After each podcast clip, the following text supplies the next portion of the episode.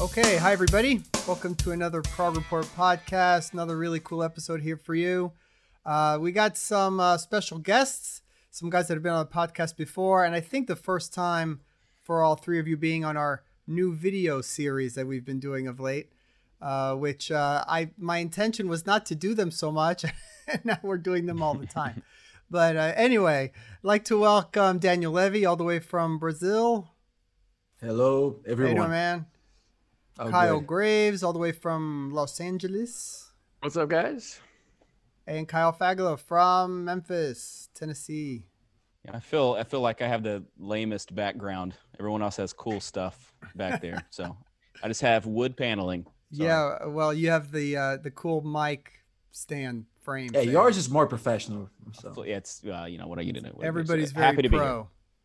Yeah. So uh, the reason why we gathered here uh, is because as this podcast is uh, coming out, it is the 10th anniversary of the day that Mike Portnoy left Dream Theater, which for everybody that follows, uh, I think the Prog Report or progressive rock in general was a pretty big day. Um, Dream Theater, no doubt, was at the top of the mountain uh, as far as progressive rock, progressive metal, one of the top bands of all time. Uh, Portnoy at the time, uh, still is one of the best drummers ever, and uh, came as a shock. Really, no one had, had uh, seen this coming. So uh, a lot has happened in the last ten years, which we want to cover and just sort of give some uh, takes on the influence that Mike has had in the last 10 years and the change in the prog landscape that this had. Uh, I mean, I think it's fair to say that a lot of the bands that have come from this, a lot of the projects, the tours, the events, may have not happened had he still stayed in Dream Theater. Now, who knows what else would have been and how many more albums they would have done and what they would have done. But um, we've been fortunate to have them continue on and make some great music, and Mike do uh, an incredible number of records, which is, uh, I think, unparalleled. I, I can't imagine anybody putting out as much music as he has in a 10 year span. So uh, we just want to talk about that a little bit and give um, give everybody a chance to just speak about what finding that was, finding out about that was like, and um, talk about all the great stuff that's come out. So, uh, Kyle Graves, let's start with you. You have the closest relationship with Mike over the years, which uh, anybody that heard our Dream Theater top five from now a few years ago when we did that, which is crazy. Kyle was on that one and told some great stories. But I want to start with you first on uh, maybe give a little quick background on on you knowing Mike a little bit and finding out about that news that day. Sure, sure. Yeah. It was a shock. Um, so, you know, going back to my history, uh, I got into Dream Theater on the on the first album, When Dream and Day Unite, in 1989. Uh, 91 rolled around. I was looking for it on CD, couldn't find it anywhere. Wrote the band a fan letter, and at the time, Mike was answering all the fan mail, so he wrote me back, um, and I ended up uh, kind of forming a, a relationship with him that's turned into a friendship over 28 years now. And um, so when it ha- when the when the split happened, uh, a little precursor to that in 2010 when they were on tour with uh, Iron Maiden, they did a one-off show in uh, Worcester, Massachusetts, and I happened to be in the area, so I went up there, met up with my cousin, we went to the show, and uh, was talking to Mike after the show. And for the first time, it was the strangest conversation. We'd known each other at that point for 18 years. And I said, "Oh, so what's next after the dream after the uh, Maiden tour?" And he says, "We'll see." And that was the first, like the weirdest answer because it was always, "Oh, Dream Theater's going back, you know, in the studio or working on Liquid Tension Experiment or whatever it was." And his little "We'll see." Uh, a couple weeks later, I had this very vivid dream of a newspaper headline that said "Dream Theater on indefinite hiatus," and it was kind of it was like scenes from a memory, you know, newsprint or something.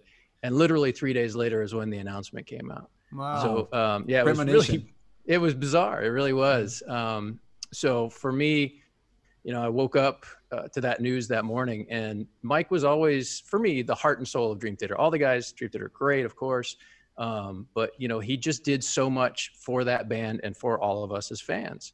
So it was, it was to me, I kind of likened it to 1970 when the Beatles broke up. How people must have taken that news. It was, it was a big thing for me. yeah. Hmm. Kyle uh, Fagala, how about you? So we'll go Kyle Kyle here. Um, I don't have as cool of a story. T- to be honest, I mean, all I can do is share kind of what my reaction was like. At that moment in time, I had sort of drifted a little bit away from being a Dream Theater fan. Um, I was not as big a fan of the final two albums with Mike. Um, you know, loved. I got into them in '99, Scenes from Memory, all the way through to Octavarium. I was like a junior in college. I remember listening to that at a summer study ab- abroad in Italy, and it was like you had like three CDs and all those things. Like, there's no it's not like that anymore. Now you have access to all the music in the world, but when you had like Yeah. a Walkman and you had like your three or four discs, like that's what you listened to, you know? Yeah. And so I had uh Spock's Beard, uh, what Octane, and I had uh Octavarium and uh both eights, you know. But uh I, I wore it out. Love that album. And then I just really didn't connect with the other two, kind of drift away. So I was actually really into Avenge. So when that album came out like that spring, summer, I was like super excited that he was in that group, and I was actually hopeful that he would continue on in that group. So when he broke up with Dream Theater, of course, I was sad, but it felt, and I'm not just saying this in hindsight, this was at the time, I just felt like this is great. Like he'll go into Avenged, he'll do that. Like their next album's going to be incredible. Um, so I think the sadder moment came when it didn't work out with Avenged, and then it was sort of like, oh man, you know what's going to happen now. Um, so in hindsight, obviously, and in some ways, obviously, real sad that he was out of the band and everything. Um, but I was at a point where I was sort of like Mike, like wanting something creatively different from him. Daniel, how about you? Yeah, so um, 10 years ago, I was like 15 years old, meaning I was in high school.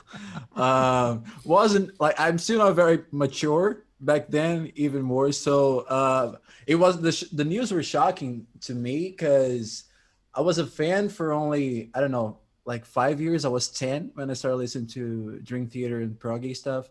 And it was like my big band, like Dream Theater, Symphony X, uh, like Neo, uh, Transatlantic stuff. That was and still is my thing. Um, so listening to to the news, reading it was late at I think maybe 9, 10 p.m. I was at home like I don't know, maybe doing homework, who knows. Um, and and I read it on Facebook and I was like, okay, this makes no sense. I remember Mike tweeted um, something like RIP MP DT 1985 2010, like one of those cryptic tweets. And I was like, what does that mean? And then like 15 minutes later, like the press release came out. I read that. Like a bunch of my friends called me. Did you hear the news? Did you hear the news? Everyone was confused. Uh, nobody really understood what happened because, like, we got to remember that Mike wasn't just a drummer. This is pretty established, but um, he was the leader of the band. He was the guy that was writing everything. They were pub- uh, publishing. He was, in, in many ways, the soul of the band, like with the different set lists and all the little um, nuances and details that made Dream Theater what they were. Um, so that was super shocking. Like if any other band member had left that day, it would be shocking, it would be weird, but not as much. Um, so to me, that that was pretty. Yeah, I remember I was pretty crushed, and I was like, uh, as opposed to Kyle uh, Fagala. Sorry, we have too many Kyles. um, but I was never really into Avenged Sevenfold. Like it was never really my thing, and they were really popular at the time. I had a bunch of friends that only listened to him and loved it, but to me, it never clicked. It uh, never was really my thing. Um, and, and he had like Transatlantic, which I loved, but in that moment, it was hard to see like, okay, what he's doing, he's going to Avenged. Now what? You know, so it was. yeah, for me like, that was going to be a weird move. I, although I did like Nightmare. I wasn't a big Avenged Sevenfold fan also, but Nightmare I thought was actually good. Probably because him being on it, frankly. But um, yeah, I remember. I think I was driving, and then you sort of stopped at a red light. You check your phone, and then I saw mm-hmm. the news or somebody texted me. I don't remember. Then it was just like, that can't be right, you know. And then you drive home and you start looking it up. It was pretty crazy. It was a pretty. It was a big shock. The I had experience feeling that way a little bit when Neal left Spock's beard, because prior to that, that those six years, that those six albums with Spock's and and that music that Neal made there, that was like peak music for me at that time. I was a huge Dream Theater fan from before, but I was completely uh, obsessed with Spock's beard and Neal at that time for those those years. And him leaving that band was just like a gut punch. Um, and uh, didn't know what was going to happen there. And that's Uh, the feeling like when something like this happens you gotta wonder about the future. Like okay i think everyone's gonna be fine but i have no idea. And everything that i know about the band's dynamics and the members it's pretty much gone. So we had no idea how like dream theater would go with like auditions and stuff and continuing with new albums. We had no idea who uh, mike was gonna work with. And we all know that ended up like being completely on the positive side but back then we had no idea Well, I think there was a little bit of experience with him having done some other projects. So I feel I felt like at the time, okay, he's probably going to do a lot more things because that seems to be what he's always kind of wanted to do, and let's just see where it goes. So it was a shock that, was he my- left Dream Theater and what was going to happen to them. I don't know that I was as concerned about what was going to happen to him musically. I think. I think because he had done so many projects like that, you knew he was going to do other stuff. Yeah. But the, the Avenge thing was sort of the the weird like why leave this band that he's known and loved and his family for so long to go to to, to join another established band as opposed to doing another new project or a new band. So that that was the weird thing for me. I just didn't know Yeah. what was happening. I think it's probably for the best that it didn't take. Um, Yeah, absolutely. I agree. You know. Uh, In hindsight, Yeah, and uh, well, and then okay, so moving quickly in, after that point, the first thing he did, which I want to talk about some of the bands that he started, uh, joined, got involved with, whatever it is, over these ten years. The first one from that, which I think was also something maybe none of us expected or or, or thought he might do, was Adrenaline Mob. So Yeah, I personally, I really liked Adrenaline Mob. Um, you know, it was totally different. It was definitely not about the number of notes that you could play. Oh, well, except for the guitar player. Um, but you know, as far as it, it wasn't proggy.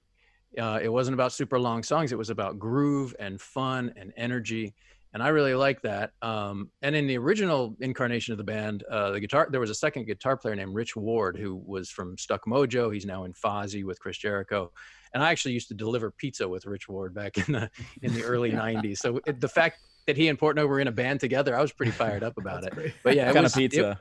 It, it was Pizza Hut. Yeah, pizza. Good. pizza. So yeah, it was really cool that the two of them were in a band, and Rich is a great player and very riffy. Um, so I thought it was a perfect marriage, but um, yeah, definitely a little left of center than I think what we thought he would do first out of Dream Theater. yeah, I, I, my reaction to Adrenaline Mob, I was super excited because, like I just mentioned, Symphony X and Russell Allen is one of my favorite like uh, vocalists ever. He's phenomenal, and I always want like those dream roster bands. Dream roster. I always had Russell and Mike together, so coming into it, I was pretty excited. I I, I liked the album, the first one. Um, I thought it was fun. It had a couple of fun songs. I remember they, they covered um, which was the Duran Duran song they did, Come undone. Come Undone. I love that version. I, I think it's great. It's like great. every every once in a while, I'll listen to that and some of the other covers too. Um, in the end, not a, not a, a band that necessarily clicked with me, but I enjoyed some of this stuff. Yeah. Well, Yeah. If we're going if we're going around the bend here, I, it's of the bands he's done now. Again, in hindsight, uh, it's perhaps my least favorite. It just did not connect with me. Um, it wasn't that it was metal or that it was what. It just I, I think on paper the band made a lot of sense. It, it just didn't gel, and I think that's evidenced by him leaving the group. And I don't think it was like a there's no animosity there. I think he he probably really got along with the guys, and uh, it just it just didn't produce probably what he'd had in mind. And sometimes things are like that. Like I think Right. his leaving Dream Theater, probably if he could pin it down to one thing, it was just sort of a, a gut emotional feeling. Like who did he like to hang with better? And he was on interview saying many times he just loved hanging with those guys, and the vibe was good. And it's just like any old relationship. There's expir- expiration date on just about any relationship, and once it reaches that point, it's a strain, and it it just I think taken its emotional toll. I think had he take, been able to take a break like he'd asked for, I think he could have gotten to a place where he was happy to you know be back in the group. But uh, yeah, so I think he was seeking out as much as anything in terms of whether it's prog or metal, whatever. I think he was looking for guys that he could have a good time with, probably. Yeah, especially after Avenge, because that's that was that camaraderie that he was looking for. A bunch of young guys all going to the gym together, all you know, kind of hanging out. Um, but yeah, Just a big thing. Lift the boys. I read I read nothing about gym activity with that. Uh, Okay. Oh, that's you remember Portnoy got ripped, man. He got he got really uh, Oh. muscular and thin. It, he said it was because he was hanging out with a bunch of twenty or twenty somethings. That's funny. But yeah, I think like if you if you leave a marriage, you know, um, bands always talk about a band being like a marriage. You're not gonna leave your one and then immediately go get married again most of the time. You, you date a little bit. You kind of see what's out there. Right. So I think you know he was kind of guess, finding his yeah. way. Well, he did continue with Neal, which was great. So that you know, I think they made the Testimony Two record right after, and then Momentum, and then he Yeah. he went on tour, and I, and and that's when they got Eric Gillette involved and Bill Hubauer, and you know what started to what would eventually become the Morse Band, which was another big big thing for him, big band that has turned out from all of this. I think the key one for me was that made me feel like, wow, this is really going to be something. Was Flying Colors in 2012, Yeah. and I mean I've probably said this on a number of podcasts uh, uh, many times, but um, at that time, maybe even now, I don't know, but at that time, if you would have told me pick your super group, it literally would have been the four guys in Flying Colors, easy. Mm. And Yeah. so when I found out that's a band, that was i the most insane thing to me. And I could not wait for that. I didn't know who Casey was at the time. I'd probably pick him as the singer, knowing how he is now. so uh, it that was pretty uh, pretty incredible, and I got to see. Uh, I, I that's a show I I had never done this before. Fly to another state to see a show, and I I flew to New York to see that Flying Colors show. That's the first time I ever did that Yeah, we were Um, there. I was there too. because uh, that was just too momentous for me to miss. Um, so that I we was, were and I think that's that for me has been the standout band of of the last ten years. Uh, we were talking about like the feeling of confusion and not knowing what's gonna happen and like being slightly worried for like the musical stuff. As soon as I listened to the first Flying Colors record, I, I remember thinking, yeah, I think it's fine. I think we're fine. Especially like if if you wanted something more like proggy, you went to Infinite Fire, and that hits all the right notes. And you had all the the other songs in the album, and each one is so unique, um, and makes the band what it is. Really, it's very different, trying different things, and it's always interesting. So, and the first album came out, everybody loved it. I remember the reaction was super positive, and the second one rolled around, and I think it was even higher. Probably it went a little bit like a little more on the proggy side, um, and I think a lot of people were happy because like all the guys in the band are prog heroes, so it made sense. yeah, I, I really Yeah. self selfishly I, I I wish that was a band that would would be full time. That that Yeah, they could same. really commit. I think it's a band that could play bigger venues if they really, you know, pushed it and and and promoted the albums a, a lot more and made it a, more of a of a full time thing. Uh, there's obvious reasons that they can't. Deep Purple and and all the different stuff that goes into it, but um, especially after the third album, uh, which uh, I think is just an incredible an incredible album. My probably my Yeah. favorite at this point. It's Yeah. hard to decide. It's one of those bands you never know which one is your favorite. So I, I mine's the first. I, I still love it, and it seems like people seem to like two and three more, but they're all great. Yeah. And I think the, the interesting thing in I keep saying hindsight. That's my quintessential this podcast, but um, is that album didn't come out until March of 2013. So there's there's a period there where you know in the in that moment you're thinking I don't know if this is the right decision. You know, at that point Dream Theater had had a couple albums, maybe the second one hadn't just yet come out, but I mean you know they'd had some some definite work that had come out. So uh, you know, so for me for sure, Flying Colors is perhaps my favorite thing that's come out of this decade. And at that moment, it was really the turning point, I think, in terms of saying Mike made the right decision. And of course, there's a couple more things that that come uh, that really strengthen that argument. But that's really for me where it starts. Even though Testimony 2 came out, this is his first album post Dream Theater, and that album's incredible. But I kind of missed Amazing, it in the mix of all that. You know, like it what I wasn't it wasn't so much on my radar. Momentum is really kind of what brought me back to listening to Neal again and going back to that and being like, this album's incredible. So So, yeah, I, I, mean- mentioned Infinite Fire being like the song that turned me like and thinking everything's gonna be fine. But now that you mentioned Testimony Two, it was probably Seeds of Gold. yeah. yeah. Yeah, and then, Cool. well, of course, I mean, obviously, we have to mention the Neal Morse band, and probably I mean we're talking about Flying Colors being what we think is the standout band. And, and again, this is not diminishing the incredibleness of the Neal Morse band or Sons of Apollo, which is also fantastic. And Winery Um, Dogs, which I gotta mention. Sorry, Winery Dogs. Winery Dogs. Winery Yeah. Dogs. We have to get to that.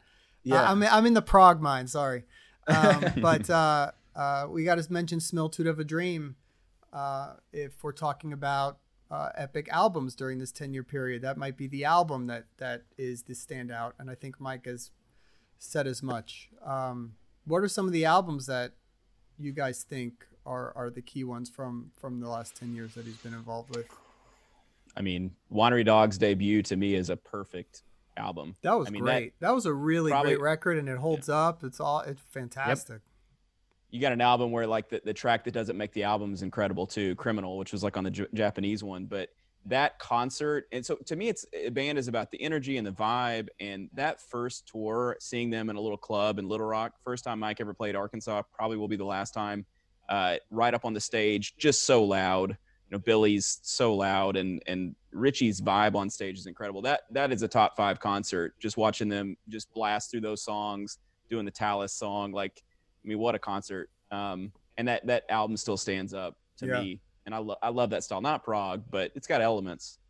Yeah, just great, good hard rock. You know, just Mhm. great soul. There's there's a kind of a bluesy vibe to it. Richie's voice is amazing.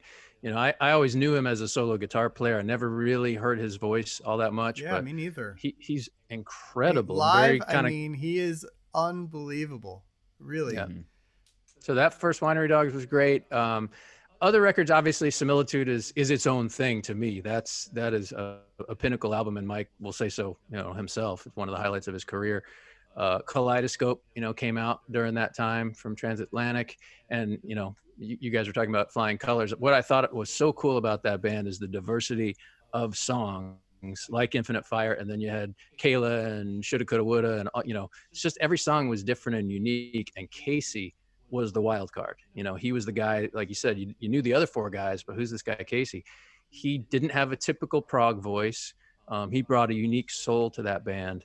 Uh, so yeah, I mean, as far as th- those other unique elements in the last ten years, Flying Colors, Winery Dogs, and and um, some of the Transatlantic and Neal Morse band stuff, yeah. we- we- incredible. we haven't mentioned like transatlantic but kaleidoscope was a big highlight of the decade for me too i know like among most of the the fans maybe it's not in their top three i guess because there's only four albums but um i love it. It's it. hard to top the Whirlwind. yeah I mean, the whirlwind is definitely a high water mark, but- yeah exactly Yeah, unless you're Roie yeah because It's hard. It's hard to top Bridge. I mean, they're all good. I mean, That's really the only. That's the drawback of of that record is just that it's not the other records, but it's it's Yeah, but- amazing Still a great record by record. every Yeah. measure. It's incredible. Yeah, that's the transatlantic thing it's always amazing it's so Yeah, I I looked really quickly just because I was curious to see how many albums um, he's been involved in and released each year and, and in total. Like, Kyle, I don't know if you have that in front of you. Do you, do you have the number? what's funny is I, I didn't add it up. I was thinking earlier that I probably should have. My my like rough guesstimate would be if you're counting like the covers discs and stuff. Was it's got to be like That's what I wasn't sure. or something. So yeah, so sort of counting everything, live albums, covers, discs, everything. It's oh, it's live too. it's about thirty-seven albums. Yeah. In oh ten wow years. okay You If want to know what's funny? live. I, I added up the times that I've seen Mike in various incarnations just in the last 10 years, and it was 37. And that doesn't include like Morse Fest Right. and cruises where he played multiple times with different bands. Just in the last 10 years, I've seen him 37 times. So that would make sense if he put out that many records. Yeah, you were at the so Sons of Apollo like kickoff show, right? Like Studio. little so just Oh, studio yeah. albums. It, it I I'm counting cover to covers in in that you know and and and some of that stuff. Not not live albums and and obviously that and just an appearance like the Haken thing where he hit the gong, but um that's 22, which is that's an Yeah, amazing it's 23. number. Um, and it looks like the most albums he's released in one year is gonna be this year Hmm. with four. Plus Yeah. Flying Colors live album making it five. The, the thing is it's not a, just about quantity like i love Right. probably not, not I wouldn't say all, but most of these albums, and it's 22 in the last right. decade, you know. So they are all great. Right. and, and that's the thing. Not many musicians can claim that. They're like, yeah, the next 10 years Right. I'm gonna release 22 albums and they're all gonna be good. Yeah, you know. if if if you're Tool, you release one album in a decade, you know. So I mean, and it's not even that good. I just and, and obviously it's different now Right. and in most in many cases uh, a lot of the bands that we like I think because of uh, the different finances and, and involved in music these days and things like that release more music than we had from the bands we liked growing up right so Mhm. growing up listening to, to bands like Def Leppard uh, or Metallica or um, Queensryche or, or whatever there's an al- one album every four years that was sort of what you what you got right so this is uh, amazing to be a, a fan Well, this, the, this was funny to hear like the, the quantity of albums. This is exactly what he set out to do. You know, when he left Dream Theater, there were there were reasons for it, and one was that he wanted to play with other people, and he wanted to, you know, he he has an interest in all different styles of music. If you can't look at the last ten years and go mission accomplished, I don't know uh, who else could. He's played so many styles of music, so many different bands to leave your your nest, you know, your home base that you helped create, that is your baby, to leave the safety of that, financially speaking, uh, you know, career-wise, politically speaking, within bands or whatever. He set out to do something, and the last ten years have proven he, he's been successful. Yeah, I mean, so the big another big mark that I think he helped create was the big events in the last ten years. Not to say he's the only one to have done it, but um, he there was the Progressive Nation uh, tours that Dream Theater was doing, and that had passed. And I, and for me, and I think for for you guys possibly as well, the you know the most significant event was the Progressive Na- Progressive Nation at Sea cruise yeah, in Yep. 2014 because listen for a lot of us ev- most people i know that was the first exposure to more than a dozen bands that you either had never heard or certainly had never seen and i think that one event i mean look that one event this website doesn't exist i think because of unless that one event happens honestly Yeah. and That's so pretty cool. uh, that's that for me is is is amazing, um, and uh, I think Kaleidoscope for me lives stronger in memory on that as a part of that Mhm. when they played the whole album as the Sail Away, um, and so that's where when you mentioned Transatlantic Kaleidoscope for me, I go I right away think of them playing it on the cruise. That's where my mind goes. But I mean, the bands that I had never Haken uh, was established there. Anathema, Riverside, Devin Townsend I'd never seen. Um, Uh, Spock's with Neal. Flower King, Spock's with Neal, which was just Doing the light. forget it. Yeah. Um, Yeah. yeah, it Well, was even, crazy. you know, Goosebumps Mike- even thinking about it. My, Mike was so busy. I mean, we had animals as leaders on that. I mean, goodness gracious, the list. I Pain mean, of uh, Salvation, Bu- yeah. Bumblefoot was there. Flower Kings were there. The, the list What a is lineup, like man. absurd. Yeah. Even uh, Thank You Scientist was there Thank as like an addition additional band, like on the new uh, Millennium stage or whatever. Like Yeah. Playing in like a little tiny, you know, 50 people could fit in there. yeah, uh, crowd surfing or whatever during a storm. Um, Mike himself was busy. He was playing with Big Elf, uh, which is an album that probably doesn't get as much uh, credit. It's a great album. also during Um, these, yes. also during this ten year period. Yeah, crazy. PSMS, which doesn't get as much focus. They toured like literally the whole world, um, which is obviously kind of the jumping off point, I think, for Winery Dogs and of course for um, uh, Sons of Apollo. On some Yeah. level. Um, so significant. And then of course he's playing with Transatlantic. And then he does this like little Beatles like impromptu thing, which for me stands as like one of these incredible moments. And all four of us were there. So, you know, yeah.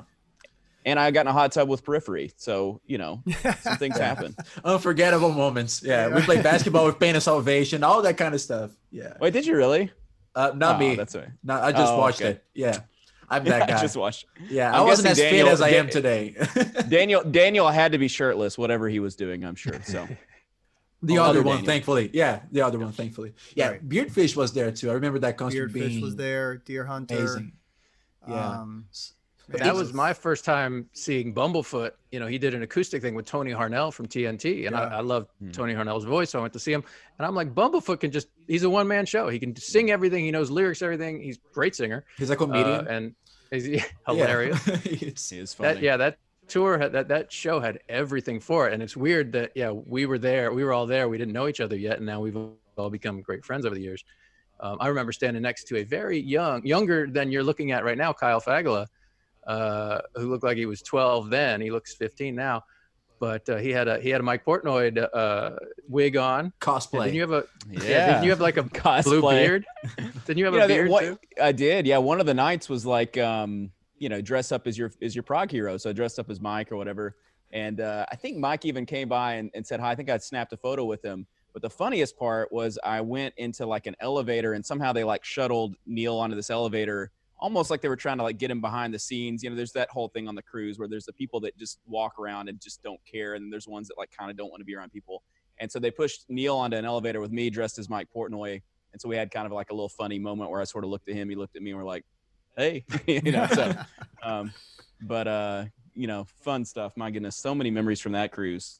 I mean, but uh, talking about some other events that continued on on the cruises, you had the Yes tribute to Chris Squire that Mike was involved in. You had the uh, his 50th birthday, which obviously was uh, was a big deal with Flying Colors was on the ship, and and then you had um, the big one, which was the launching of Shattered Fortress, uh, which allowed him to return to playing some Dream Theater stuff.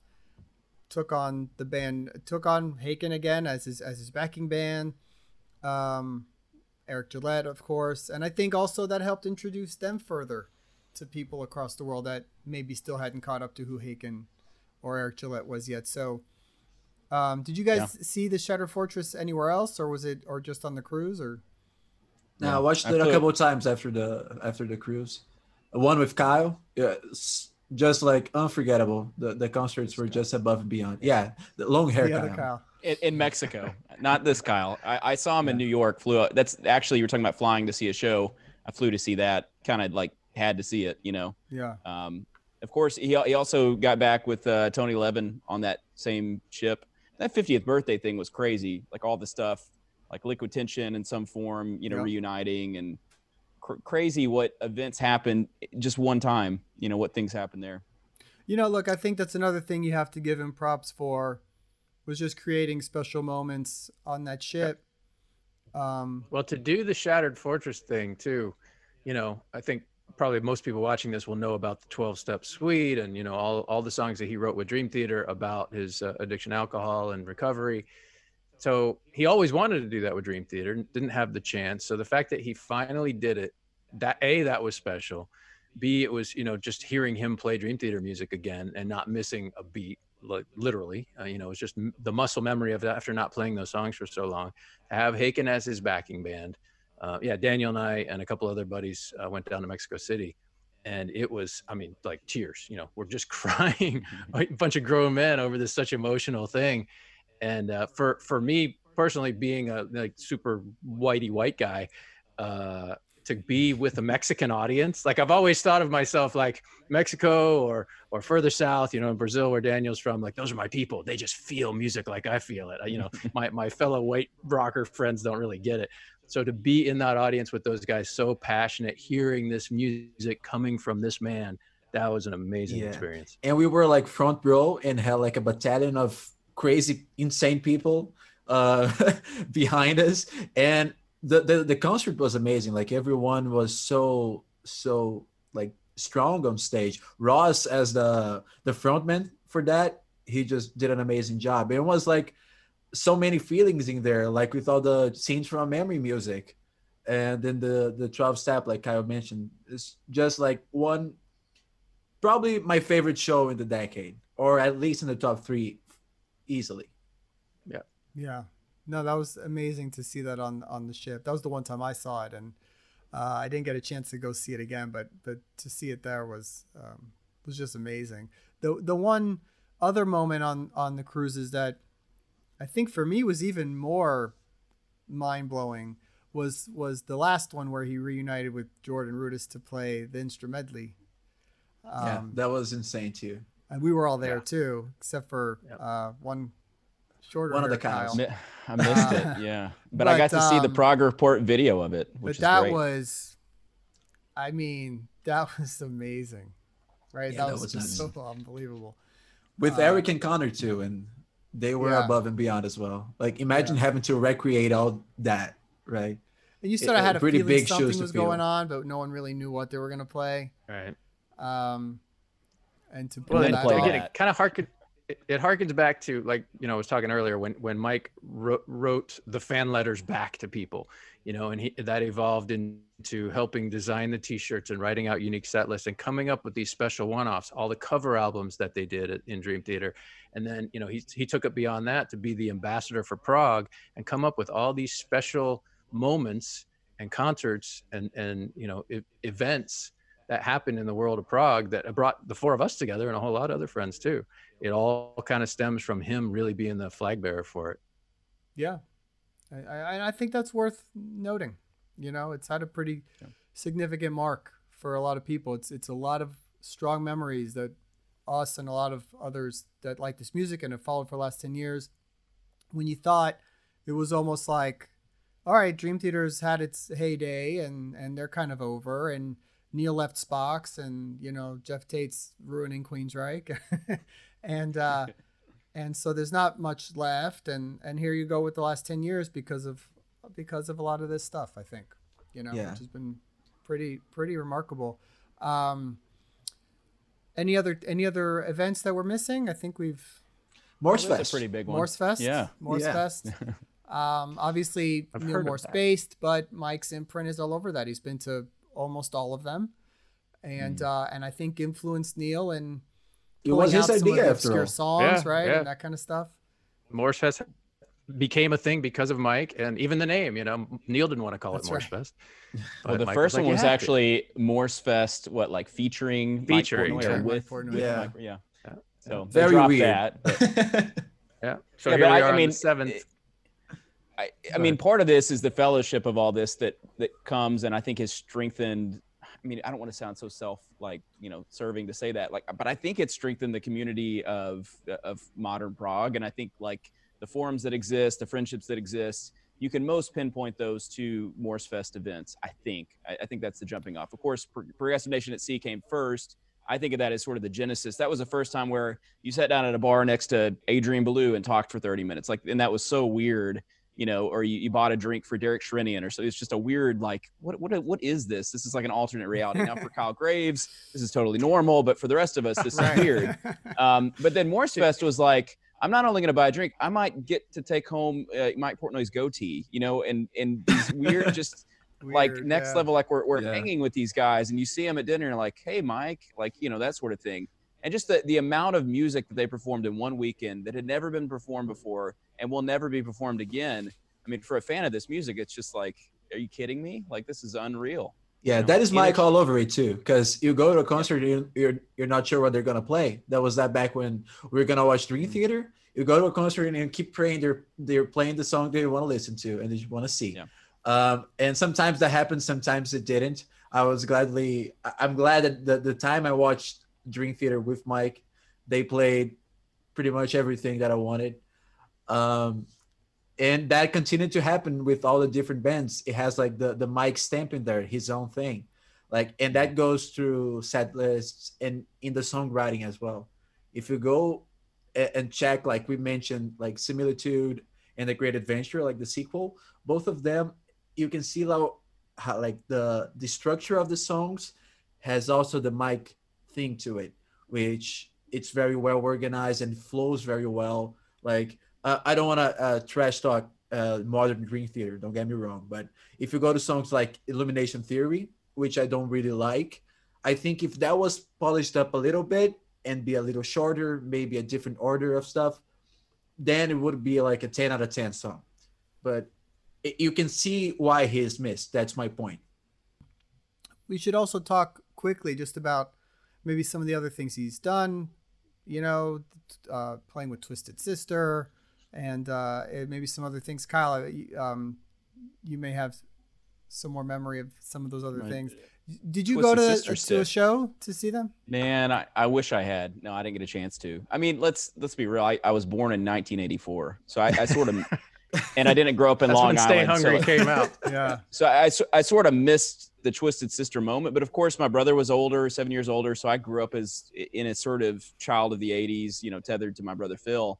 And I knew Twisted Sister, knew the videos, stuff like that. I think for Mike, obviously growing up in that in that area, that's like you know, it's one of his heroes. Uh, so to be able to be a part of that, but I think even more than that, just to be asked to be the one that takes over that position, and then to do it, and then Dee Snider, even still today, you know, a few months ago, an article came out about how you know D was giving Michael his credit for how he stepped up and did AJ's parts exactly, and you know did it with respect, and that's a really like cool and unique opportunity to step in for a huge band and play at these enormous shows and then you know hang it up you know and, and be a part of what allows that band to to do their thing and to, and to put it to rest in a way that's that's respectful Yeah, I of mean, it, you also have course. you have that. You have Metal Allegiance, uh, BPMD, which which came out this year. Um, Mike Yeah, played so- with Stone Sour too, right? At some Yeah, point. played a huge show with Rio Stone Sour something? Yeah, it like was yeah it was Yeah, Rock in Rio 4 it was like a huge like several hundred thousand people played with Hale he's done some like other like you know standalone things like that uh, which is cool. I mean, he's just sort of the guy that people go to and ask him to do this stuff. I, I'd like to talk a little bit about Metal Allegiance. I know that's not everyone's favorite from this Sure. era. Um, I, I reviewed the second album, so I spent a little more time with that. But that first album, a couple songs in particular, uh, the one with Phil Anselmo is great. Uh, Dying Song. Um, yeah, I like the uh, one with the what, what's the name of the guy in Trivium? Sorry, uh, Matt, uh, Matt Heafy. Matt? Matt Heafy. Yeah. Sorry, that escaped me. But that that one's my favorite, like Metal Agent Yeah. song. It, it it has some great stuff, and he enjoys playing with those guys.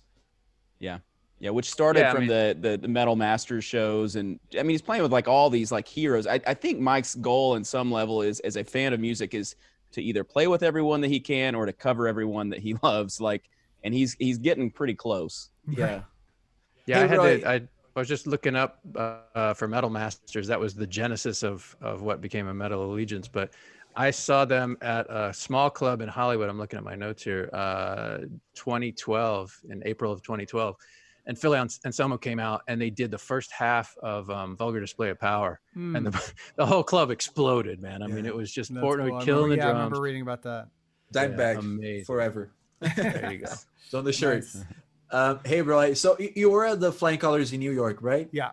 Did you re- do you remember that on that same day, Metal Masters played in New York as well, but No. Mike wasn't a part of that.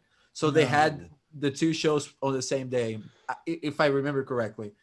Uh, but Mike wasn't a part of that, so you, you could only go to one. and I went to Flying Colors. right. Yeah. No, No, I wouldn't have. I wouldn't have chosen uh, Metal Masters. uh, Made the right choice. Yeah. But I think like it, the point of it all is, is even if it's not something that's like your thing or whatever, the fact that he's allowed himself, like you think of like a chef or something, like if you're trained in a certain cuisine, you don't usually step out of that. So for a musician to be able to step out of that and do it at the highest possible level is obviously really impressive. And I know for him it's fulfilling because it allows him to kind of scratch whatever itch he's got. Yeah. Which has been this decade. He's scratched every possible itch except for dubstep. He's not done that yet. Thank, Yeah. thank Still a few months left Yeah. in the Yeah, year. Yeah. Um, that's why he left. He, like I said before, that's exactly why he left. So I mean, if, if you set out to play as many things as you can and you do it, that's awesome. I think uh, what's really cool about the 10 year anniversary uh, coming up is that right almost to the week is uh, the release of the John Petrucci record, Terminal Velocity, which has Mike on drums if you've been under a rock and haven't known about it. Um, but, uh, and I think that that's in a weird way, obviously not planned, coincidental, but um, for it to be sort of around that the 10 year mark like that is uh, is pretty cool. Goes full circle. And and it's uh, it's a fantastic record. They sound great together on it. Um, you know, from the first minute of hearing it, for me, it was like hearing the two of them sound like they should sound, right? I think that's what we've all sort of said about it, and, and most people have commented. Um, and so I think that that's a cool full circle kind of story on this whole thing. uh, it, it's interesting like uh dream theater if you go into every 10 years the end of the, the decade something in mike's career like pretty big has happened in 1989 uh, when dream and day unite came out um, 1999, A Scenes from Memory, which is their big album. So 2009 was the last full year of Mike on Dream Theater. He left the, the next year. So you had this crazy decade, and now it's 2019. It was 2019, sorry. uh, and it was before the end of the world. Uh, so that's it. And, and now the full circle thing with with John Petrucci, Right. which is awesome. Yeah, we all we've all I think in the planet listened to the record, and you can hear the chemistry and so many great moments in that album. Of course, it's a John Petrucci album, so it's a guitar record. But what Mike brings to the table with Dave as well is just insane. Yeah, there's there's nothing more important than family, you know, and whether that's people you're born to or your friends that you choose to be your family. When the split happened, to see those two be at odds was, you know, it was, it was painful. I can't imagine how painful it was for them if the rest of us is just fans, you know, was like, oh my gosh, it's terrible. These brothers are breaking up. You know, they married women from the same band. You know, both their wives. Uh, they had kids around the same time. Their kids came on tour with them, grew up together you know to to see them at odds was really hard so 10 years later people are still saying when is he going to go back to dream theater if he never plays another note of music with dream theater the fact that those two are friends again and then they can play music together again that's that's worth all the gold in the world Yeah. Yeah. Yeah, and I think Yeah, and and, John has said that it for him it gives him the best of both worlds. You know, he, he still has Dream Theater and, and Mangini in that band, who's an amazing drummer in his own right, and then he still now gets to play with Mike and do this, and maybe that's where it ends up, which is Right. fine. or of If course there's the hope of of liquid tension you know but yeah just just seeing those guys together and hear them together on john's record amazing the the, the chemistry is there you know Yeah, no, it's pretty cool. It is, and um, I'm I'm glad.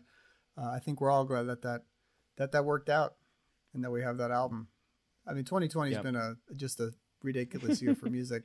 And we say that every year, right? Like, what else could come out? Because last year was, you know, Flying Colors and Neal Morse Band and whatever else came out, and then uh, and then this year there's a, a whole nother run of things, and who knows what's coming out next year? I mean, it's um, Yeah. of course. Well, there is Yeah. supposedly a transatlantic five. Not supposedly, they have worked on it, and it, it is coming out. But that will happen, and we will have that. So If that And makes it that- out in 2020, then that's like arguably Mike's strongest year of all time. I mean, this this year's it unreal. be a you know? very heavy Yeah. year. Yeah, I mean, a lot of albums. We've said Right. this about last year too. Remember? We did. Yeah, I know. It's uh, it's we mean it. We mean it this year. We really mean it. Um, I, I think it's worth worth just sharing. Like you know, Sons of Apollo. We haven't spent a lot of time on them. Obviously, True. great band. Uh, you know, it's probably uh, of picking these. It's it isn't my favorite. Let's say, but a great show. Like great albums, very solid albums.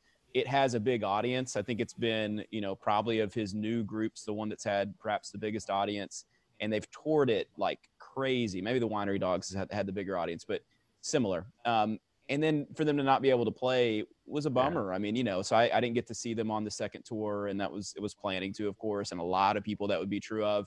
Um, they were actually ahead of the curve on canceling because of COVID. I remember when they did it, people were like, "What are you canceling because of COVID?" They really Um, and it- were, and they had a it- big it- tour lined up in Europe. Um, Yeah. As as with most prog bands, the audience is bigger over there, Mhm. and uh, I did get a chance to see them in New York on on this r- last tour, about a month before the world shut down, and uh, uh, and it was incredible. I mean that that band Yeah. when they get the five of those guys together, I mean that's an all star team. Yeah. It's a And- juggernaut. Yeah, it was the last. I think it was the last concert I saw before everything went away. Um, was Sons of Apollo, and what I love about that band is, you know, they're not reinventing the prog wheel, but at the same time, they're not Dream Theater. You know, they're not. Everybody Right. think, oh, it's Portnoy and Shrine together.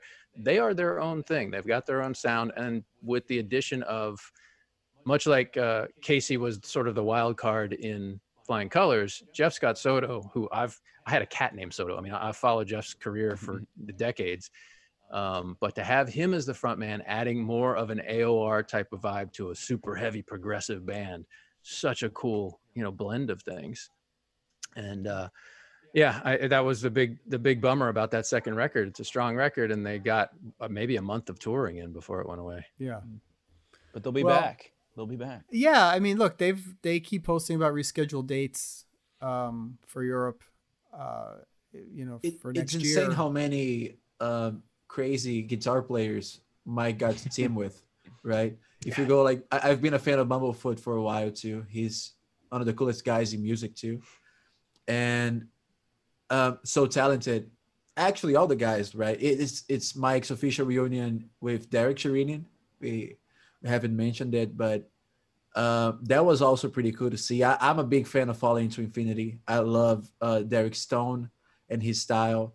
And when he brings that into the forefront of Sons of Apollo, I think there are some pretty pretty special songs in the middle there. Mm-hmm. Yeah, agreed. It's it's glad to to see them together and and to have Derek back in the in the prog world doing doing what he does there. I think if it works, and that's also yep. a band that I, I mean they're they're planning on continuing, and and I hope and I hope they do. Yep. So yeah. um, I I think that just about covers it. I mean, it's been a, a pretty remarkable uh, ten years um, following what we thought was really terrible news. And um, so nice to recap it, actually. I think this has been, been a lot of fun. Yeah, it's been therapeutic, right? I, I, think this he, he picked Shattered Fortress as the name for this tour, I think on purpose. Um, obviously, it alluded to his, you know, alcohol addiction and things, but it really sort of fits this idea that his, you know, severing from Dream Theater and the breakup. It is sort of like things were sort of you know, shattered and then kind of strewn about. And he's spent the, ne- the last 10 years kind of putting it back together.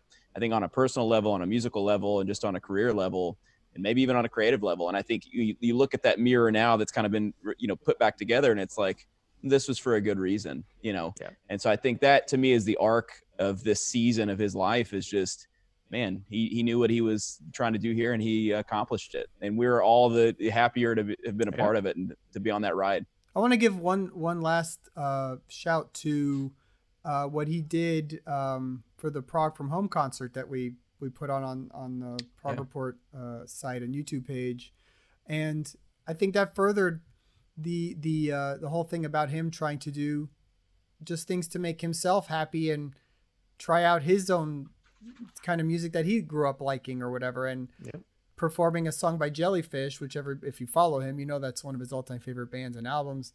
Um, found two, the two guys from Jellyfish and got them to play on a song and put together this killer video for "I Want to Stay Home," um, created by this this guy. And well, on my uh, screen, he's this guy. yeah, and, and here, right but Daniel, it, our our good buddy Daniel over here, made the video, and uh, uh, so yeah, and and and you know that was an amazing way to close out that. So yeah, um, over a dozen quarantine videos that he's done. because yeah. he didn't have anything to do. He just you know shut it up in his right. house. Uh, so that's what comes out is all these videos. And on that specific video, which is the one that stands out in my mind, and there's been some really cool ones. But he does everything: bass, guitar. He sings, percussion, drums.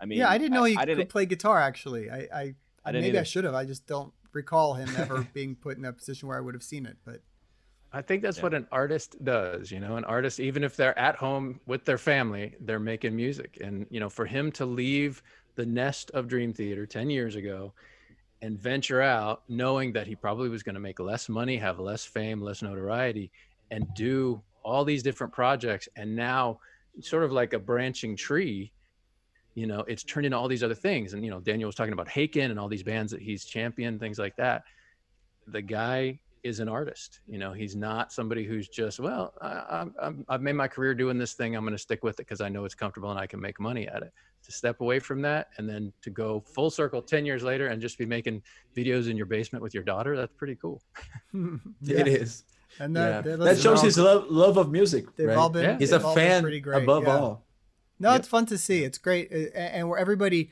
including us. I mean, we're all looking for an outlet uh, to keep ourselves from going crazy during all of this, and and uh, and and so to have more stuff by all these artists, uh, Mike and uh, uh, Neal or whoever it is, um, has been great. It's it helps everybody get through it. I think so. I think that about covers it. Unless anybody has any last words.